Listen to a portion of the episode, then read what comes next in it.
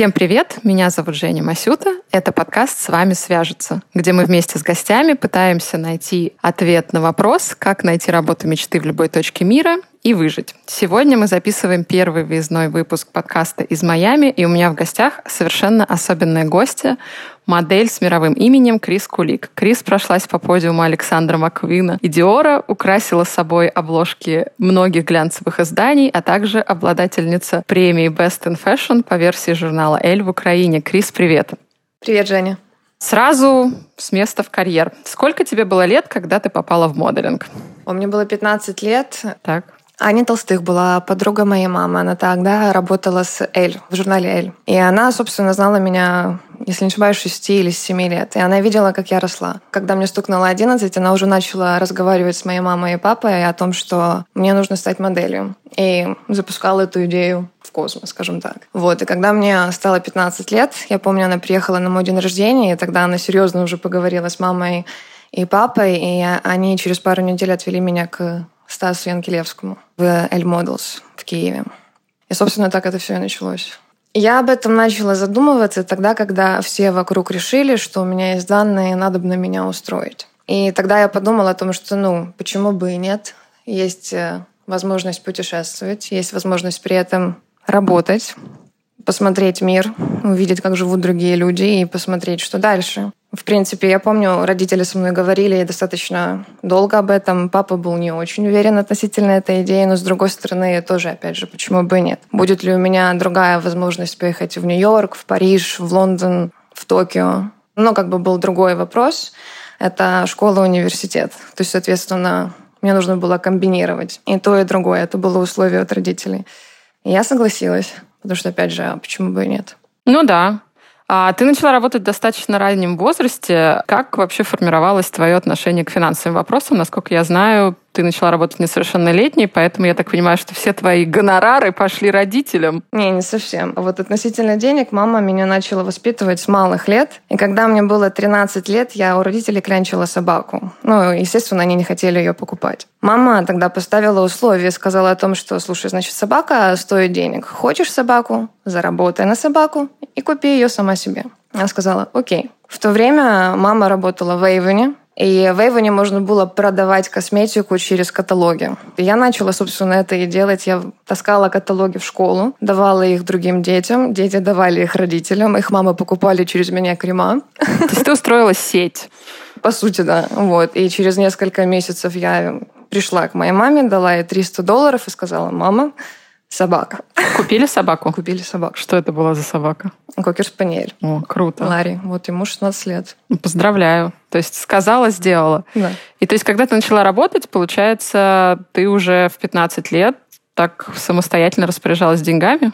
Ну, собственно, да, потому что в 15 лет я начала работать в Киеве, и я в то же время рисовала, и мне нужны были предметы для рисунка, акварель, гуашь и так далее. И как бы у меня уже была возможность самой себе покупать все эти вещи, и мне нравилось то, что я могу сама себя обеспечивать вещами. И как бы родители это видели, соответственно, они мне давали абсолютный покой относительно, как я могу распоряжаться своим капиталом. Круто. Вернемся немножко к вопросу про школу. У тебя было когда-нибудь ощущение, что тебе нужна какая-то профессия? Профессия как бы в широком понимании, там, да, условно говоря, вот сейчас тебе 15, ты работаешь, а, а не знаю, хотелось ли там поступить на экономический или стать врачом или ветеринаром? Честно говоря, нет.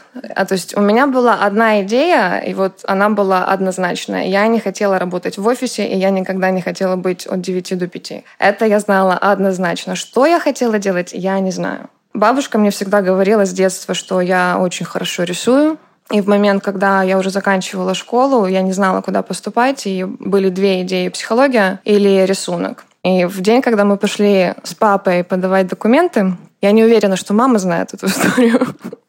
В день, когда мы пошли с папой подавать документы, а, мы должны были поехать в КПИ подавать на художника и еще какой-то университет, чье имя я забыла, на психолога. В общем, в КПИ мы простояли в очереди около 7 часов. Подали мы только на бюджет, в итоге мы потом ехали обратно по идее в другой университет на машине, посмотрели друг на друга, решили, может, нафиг. Решили, давай маме Мама, не простите будем их, говорить. пожалуйста. Так вот наш подкаст рушит семьи. Ну, это классная история все равно. Давай тогда немножко расскажи для людей, которые в моделинге не в зуб ногой, как складывалась твоя карьера. Расскажи немножко про этот период твоей жизни, про высоты, которых ты добилась. Ну, поначалу мое тело было не совсем в форме по тем стандартам, которые они хотели. У меня был рост метр восемьдесят три, собственно, как и сейчас. Официально это всегда было метр восемьдесят, что я была слишком высокая. А какой вообще идеальный рост для модели? Метр семьдесят девять, метр восемьдесят. Я бы сказала, между метр семьдесят семь и метр восемьдесят один можно идти вот в high fashion абсолютно спокойно. А девочки пониже могут абсолютно спокойно идти на более коммерческие работы, там абсолютно адекватные Опять деньги. для тех, кто не в зуб ногой, что такое high fashion? High fashion — это то, что вы видите везде. Это Vogue, Elle, это показы, Живанши, это Dior, это Chanel. И коммерция — это e-commerce, это онлайн-магазины, Мгм. это более мелкие журналы, которые присылаются как каталоги. И э, на самом деле все эти вещи платят очень хорошие деньги. Поэтому и там, и там деньги есть. Главное туда добраться. Так, хорошо, вернемся к карьере. Значит, поначалу твое тело. Была пухленькая. Ого. Когда я только начала, Стас Янкелевский меня даже не заметил. Но со временем я похудела, и вот где-то через, по-моему, полгода или семь месяцев, где-то так после первой нашей встречи, он меня опять увидел на какой-то новогодней вечеринке, если я не ошибаюсь. И вот тогда он меня заметил, отдал меня девочкам. Ушло достаточно долго времени до того, как я наконец-то похудела. Я похудела, когда мне было уже 21, начала я ездить уже в 16. Вот. Но тем не менее я работала. Тем не менее я приехала вот в Нью-Йорк первый раз, когда мне было 16 лет. Приехала в Париж. Вот я вот между Парижем и Нью-Йорком каталась около двух-трех лет, пока училась в школе, потом поступала в университет. Тебе было не страшно одной за границей, где ты никого не знаешь? Первый раз было очень страшно, потому что, во-первых, первый раз было страшно даже получать американскую визу. Я дрожала, я даже в самолете дрожала. Первый раз, кстати, я летела не по рабочей визе, а по туристической визе. Потому что агентство меня еще не знало, они не знали, как я буду работать, они не хотели еще в меня инвестировать, поэтому по стандарту обычно девочки первый раз едят э, по туристической визе. Соответственно, меня остановили на кордоне, на паспортном контроле, и начали ну, как бы допрашивать, что да как, почему я приехала, куда я приехала, почему одна, мне 16 лет. И потом э, дошел вопрос до денег. А мне Стас тогда говорил, что я должна быть очень четка в своих ответах и отвечать конкретно на тот вопрос, который они задают. Они меня спрашивают, сколько кэша у меня было с собой. Но я решила, что они спрашивают про кэш, а не про кэш, в принципе, как деньги. Да? Я говорю, кэша 300 долларов. И они спрашивают, то есть ты приехала сюда на три месяца, без родителей, 300 долларов в кармане, не работать, знакомиться с агентством. Типа, как это? Я говорю, подожди, подожди, подожди, кэша 300 долларов, есть карточка, есть, есть карточка, вот. В итоге он такой, нет-нет-нет, пошли со мной. И меня отвели в вот, комнатку допросов. И меня там держали где-то два часа, потому что передо мной было три других человека, по сути, с такой же проблемой, которых депортировали. Вот в час ночи со мной наконец-то поговорили, поняли, что это была ошибка, меня отпустили спокойно. Драйвер, который меня должен был встретить от агентства, естественно, уехал. И я не знаю, где я живу, на самом деле, потому что эту информацию знал драйвер. В час ночи я звоню Янкелевскому, Янкелевский дает мне номер Джессики, которая была одним из букеров в агентстве. Ну, она мне сказала, куда ехать, где брать такси. Вот. Слушай, круто, такое прям, знаешь, крещение огнем. А, ну и расскажи дальше, вот как складывалась твоя карьера для тех, кто не в зуб ногой, как вообще складывается карьера людей в моделинге. Ну, потом ты идешь, знакомишься с агентством. В моем случае мне, естественно, сказали, что я пухленькая. И опять посадили меня на диету, само собой. Но мне, честно говоря, вот в начале я вообще серьезно к этому особо не относилась. Для меня это был больше как гэмблинг, и как бы я в Нью-Йорке. То есть кто бы мог подумать. Я вообще не ожидала. Поэтому я наслаждалась моментом. Я тогда особо себя сильно не терроризировала. Я спокойно себе ела пиццу за доллар, тогда, когда на меня в агентстве орали, типа, похудей. И мне было не стыдно. Вот. Но потом, когда я поняла о том, что я, то есть я не бесплатно там живу, а то, что за билеты платило агентство, а то, что квартира, в которой я нахожусь, на самом деле очень несправедливо распределяется относительно денег, потому что model apartment означает, что в ней живет э, там 6-7 девочек, и каждая платит в районе 2000 долларов каждый месяц за то, что она там, живет на этот гребаный bunk bed. Ну, это часть, кстати, этого experience а, потому что Это все достаточно эмоционально, и это все нагружает, потому что ты постоянно на диете, кто-то чем-то постоянно недоволен, тебя постоянно критикуют. Кастинг — это, по сути, как э, интервью на работу. Просто вот давай расскажем отдельно. Я тебе задам, я тебе задам вопрос отдельно. Давай поговорим об этом. Как проходят кастинги? Расскажи для тех, кто никогда не был, как это выглядит. Ну, зависит от того, на что это кастинг. Могут быть кастинг на журнал, может быть кастинг на какие-то видео, на рекламу, может быть кастинг на показы, на fashion show, могут быть кастинги на шоурумы, Кастингов э, очень много, в зависимости от клиентов. Кастинги на рекламу, они одни, как, как по мне, самых прикольные, потому что они всегда живые, и там нужно что-то играть. То есть ты приходишь, ты не знаешь, что происходит, тебе дают какой-то скрипт о том, что ты бежишь по лесу, вокруг э, цветы, розы, птички поют, ты порхаешь со своими прекрасными волосами, которые только что покрасила Лореаль или что-то в этом роде, да? Ну, ты это все изображаешь. Или там танцевать надо, тоже прикольно. Кастинги на fashion более жесткие. То есть там э, нужен определенный outfit, ты должен э, выглядеть определенным образом, показывать определенные части своего тела, чтобы люди видели, какая ты. То есть что я на тебя могу одеть, как ты будешь выглядеть в моем образе, и подходишь ли ты, в принципе, мне, то есть какой цвет кожи, какой цвет волос, какой цвет глаз, какой разрез глаз. Периодически бывает даже так. То есть там достаточно специфические образы. То есть как бы можно думать так, что это все художники, они ищут себе идеальный образ под свою картину. Расскажи, пожалуйста, что нужно, чтобы пройти любой кастинг и понравиться человеку на другой стороне? Это все очень зависит от personality. Должен произойти клик. Если клика нет, то как бы ничего не будет. Разве что ты проходишь кастинг на какой-то вот, ну, коммерческие изделия, тогда они ищут конкретную структуру. То есть им нужно либо же plus size, blonde, blue eyes, даже какие-то конкретные могут быть параметры, что они ищут. Либо же, если это high fashion, то там должен быть клик. Это очень сложно объяснить. И при этом сам человек, вот когда этот клик происходит, сам должен быть на очень таком энергичном уровне. То есть э, они должны хотеть быть рядом с тобой, узнать, кто ты такая. И на это есть 30 секунд. И обычно это все происходит в походке. Это очень зависит от обстоятельств.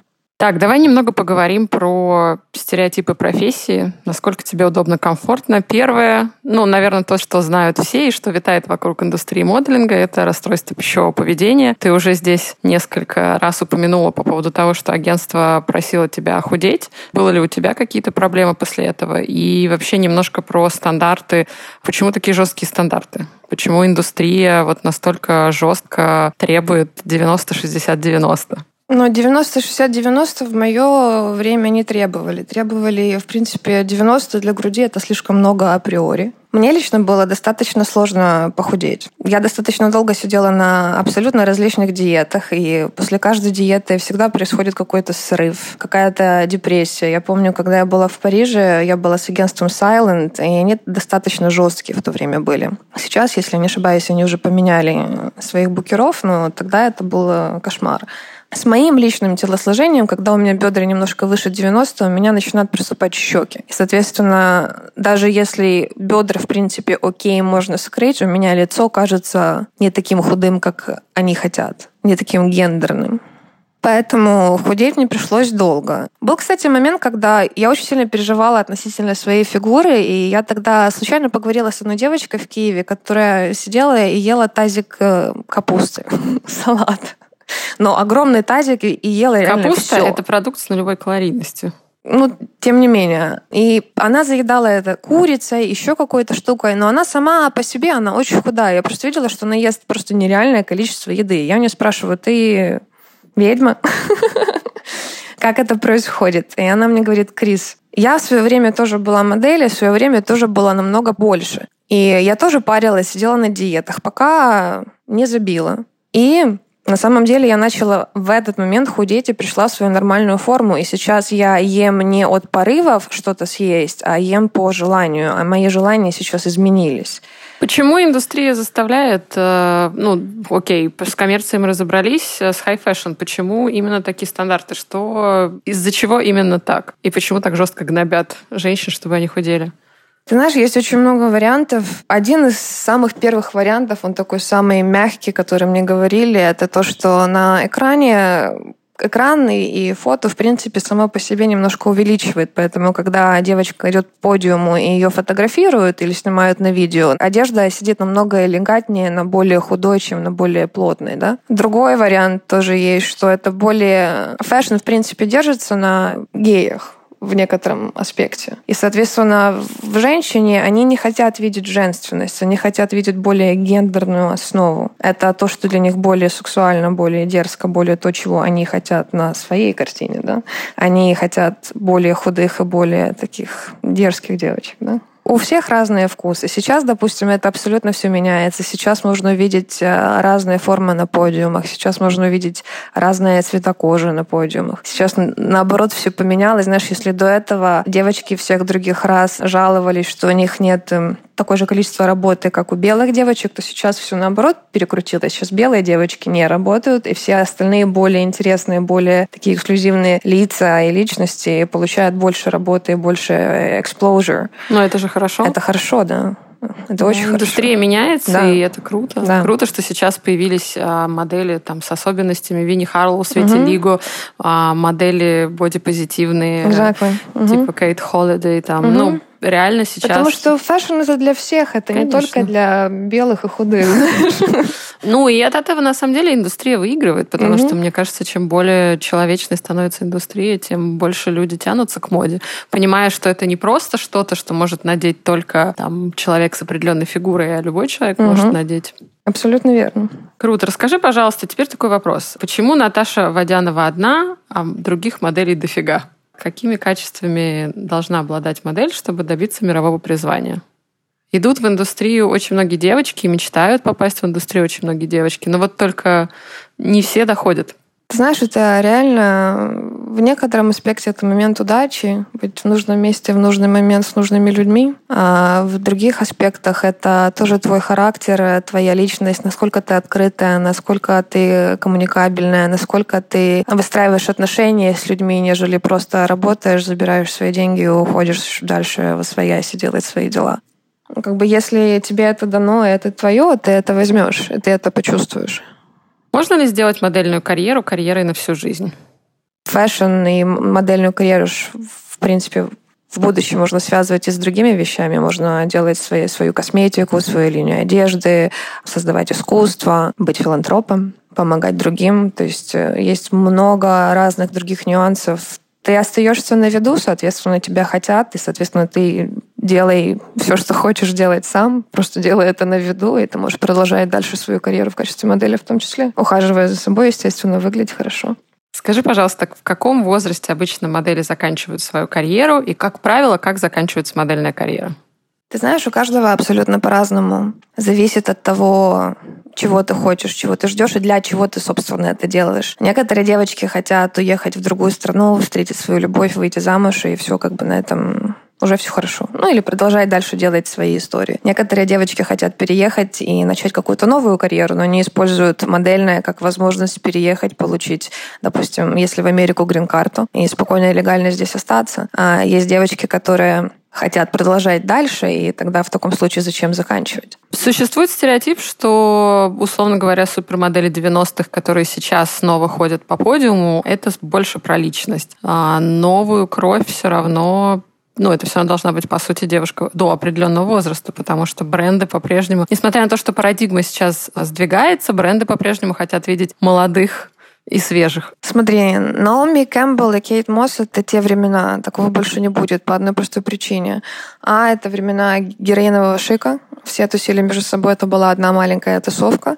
Б, в то время не было как такого интернета, Фейсбука, Инстаграма. Тогда девочек и лиц, и личностей было очень... Не так просто находить. В Инстаграм не зайдешь, ленту не проскролишь, о, девочка, знаешь, тогда это было намного более сложнее. И они должны были еще вписаться в коллектив, да. Соответственно, в то время были не просто модели, это были как некие идолы, иконы. А на данный момент у нас есть Инстаграм, Фейсбук, ТикТок, что-то еще сейчас есть, я уже не особо слежу. Соответственно, людей очень легко находить. И девочек, и мальчиков, и трансгендеров, и абсолютно разных личностей. Вот какой бы типаж тебе бы не хотелось, он есть. Маркет очень расширился. Соответственно, он уже не такой юник, как был раньше. Люди меняются, лица меняются, потому что их можно поменять, потому что есть большие вариации этих лиц. Сейчас таких икон больше не будет. Ну и мы тогда приходим опять к тому, что есть срок годности. Есть срок годности. В некоторых, ну, допустим, ни у Кейт Мосс, ни у Наоми Кэмпбелл сейчас, по-моему, срок годности нет, они спокойно работают.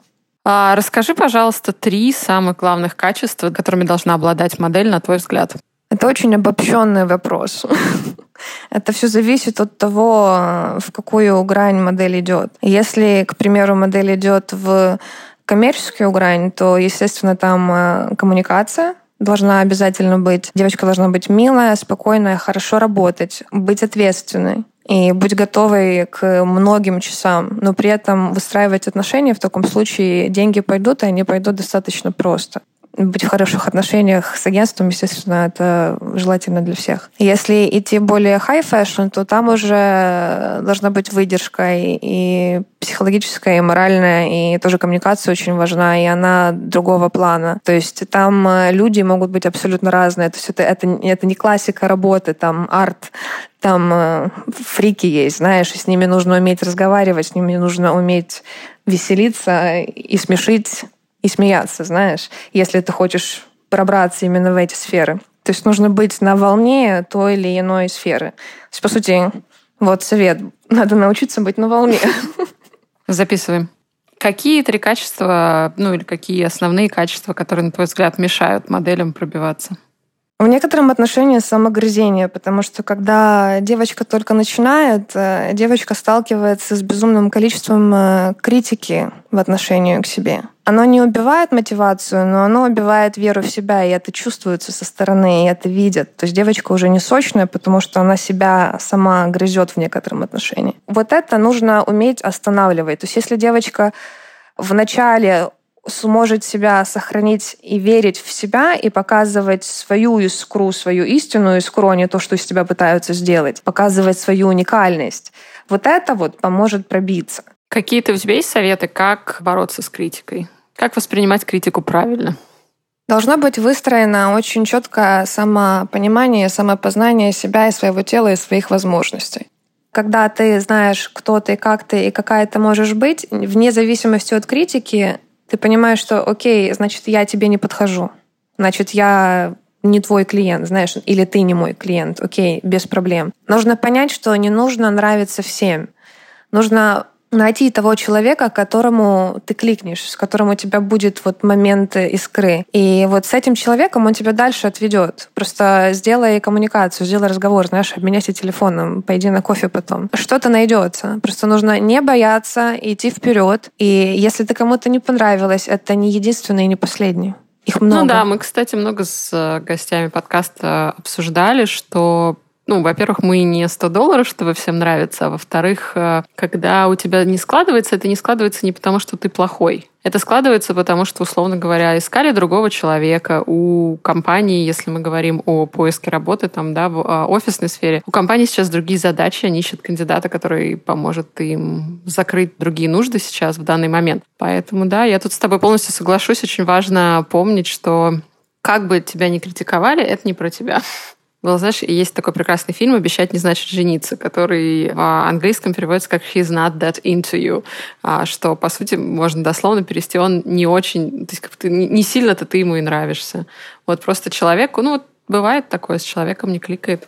Давай поговорим о стереотипах шикарной жизни моделей. Расскажи, пожалуйста. Шампанское, кокаин, лимузины, богатые поклонники. Что из этого списка мы оставляем, что вычеркиваем? Не, ну что, это все есть, если хочется. Если хочется, это все будет. Все достаточно просто. Для этого есть э, промоутеры, которые знакомят тебя с местной тусовкой в Нью-Йорке, в Париже, в Милане, куда бы ты ни ехал, в принципе. Во всех клубах есть абсолютно различные люди. Обычно промоутеры знают много влиятельных людей. Через них ты знакомишься с другими влиятельными людьми. Да, это все есть, это часть этого, это большая часть этого.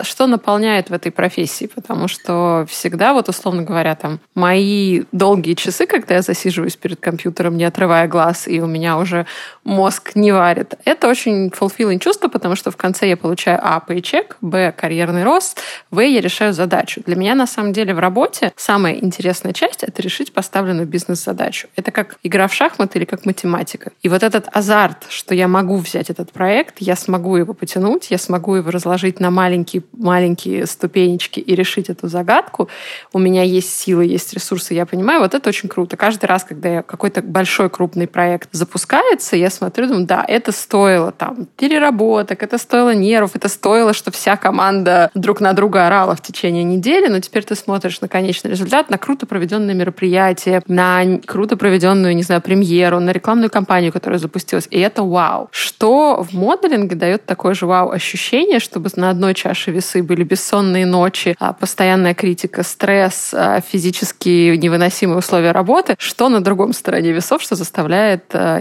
девочек идти в моделинг? Ну, слушай, ходить на показе Dior — это эти же ощущения даже круче в некотором отношении. Или на том же Маккуине, или увидеть себя на обложке Вога, или Эля, или Лофисьеля, или увидеть себя на обложке в Париже, или в Нью-Йорке, или в принципе в мире, да. Подруга тебе скидывает твой э, постер с какой-то рекламой из совершенно другого конца города, да.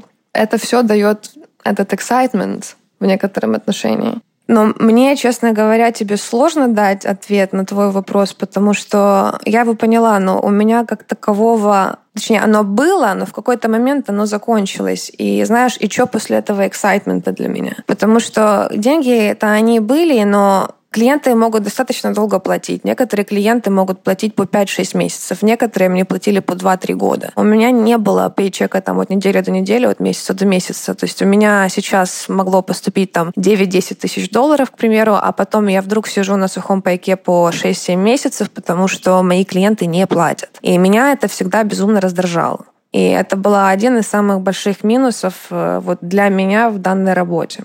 Единственная компания, единственный город, который мне хорошо платил и быстро, это был Лондон. Британская вежливость. Да.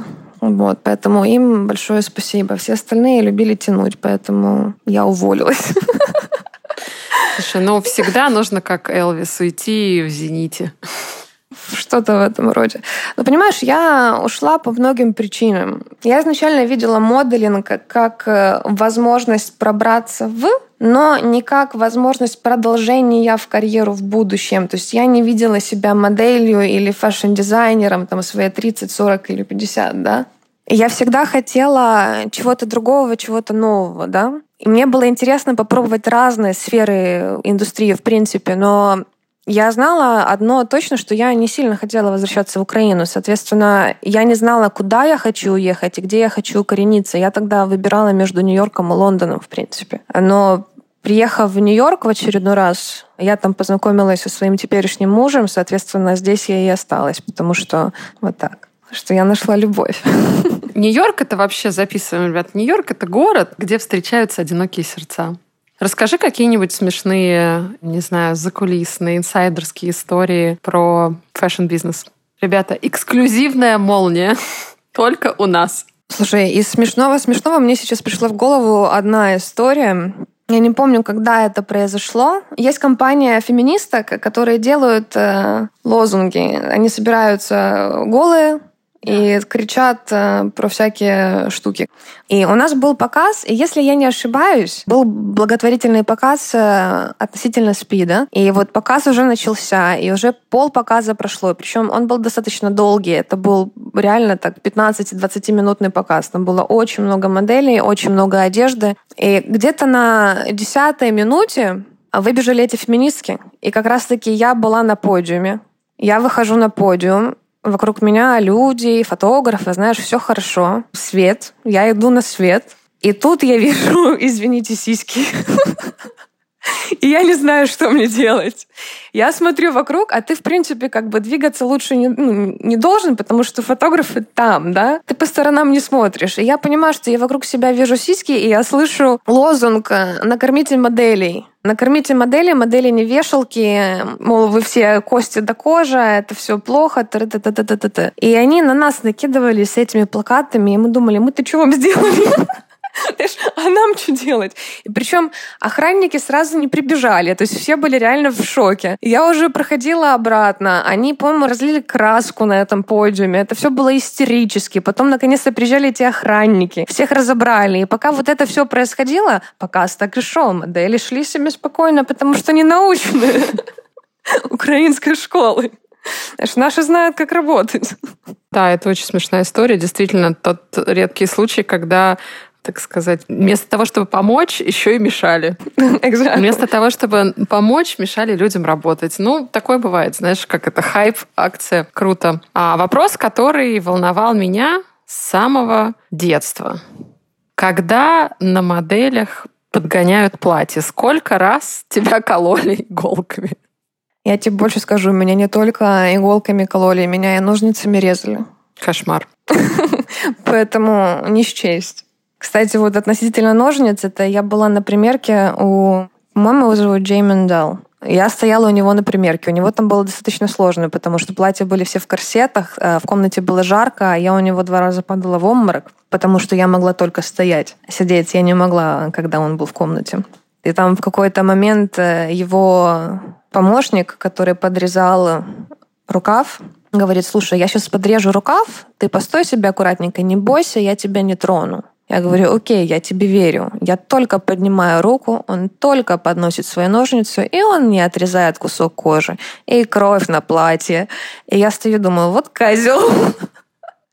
Что Самое противное это то, что, во-первых, меня порезали, во-вторых, поскольку меня порезали в этом платье, и платье в крови, дизайнер запомнит, что я запачкала это платье кровью. И меня потом через пару дней слили, чтобы вы понимали. Жуткая история. А, расскажи, наоборот, про какой-нибудь... Э, с кем из модной индустрии тебе больше всего было приятно работать? Есть в этой индустрии хоть кто-то, на кого мы не будем смотреть с осуждением? Ты знаешь, мне было очень приятно работать э, с G.W. Андерсоном. Он э, и его помощник Бенджамин, они оба очень спокойные, они очень мягкие, креативные. Они знали, чего хотели, они знали, чего хотели от тебя. И это всегда был, знаешь, такой очень интересный вайб в комнате. То есть это было всегда достаточно сильное молчание, классическая музыка, и все проходились по разным образом, разной одежде, разные мои подходки в зависимости от того, чего они хотели, более агрессивно, более романтично, более мягко, более быстро, в зависимости от образа одежды. Это всегда было очень интересно. То есть я всегда от них уходила очень вдохновленная. Вот не зря я люблю все, что JW Anderson делает для Uniqlo. Мне, конечно, на него денег не хватает, но на футболке из Uniqlo. Прям его коллаб с Uniqlo. Мой любимый. Вопрос, который волнует, мне кажется, всех. Получают ли модели бесплатные шмотки после показа?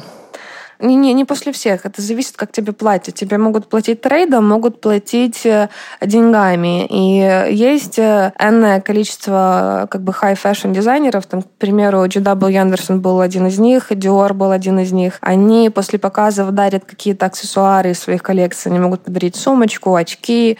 Какой самый интересный слэш дорогой сердцу твоему аксессуар, который тебе подарили по итогам показа? Я думаю, что самый дорогой сердцу аксессуар будут очки. Очки Диорос голубые. Я в тот год еще очень хотела голубые очки, и, собственно, после показа мне их подарили, и я была счастлива. Оглядываясь назад, ты жалеешь о том, что у тебя за спиной была такая карьера? Ты бы поменяла что-то или прошла бы через все те же самые терни, съемки, подиумы и стресс?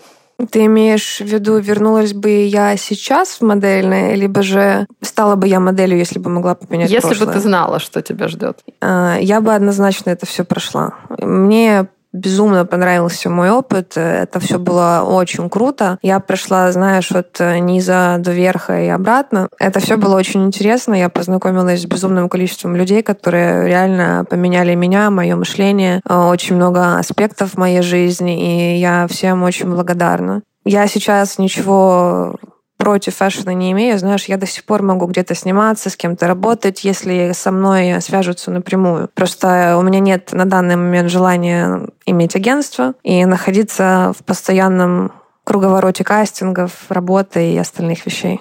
Спасибо большое, спасибо за откровенный разговор, спасибо, что поделилась с нами, особенно с теми, кто не в зуб ногой, что происходит в модельном бизнесе. И желаю тебе, чтобы всегда на мир ты смотрела через голубые очки Dior. Благодарю тебя, Женя.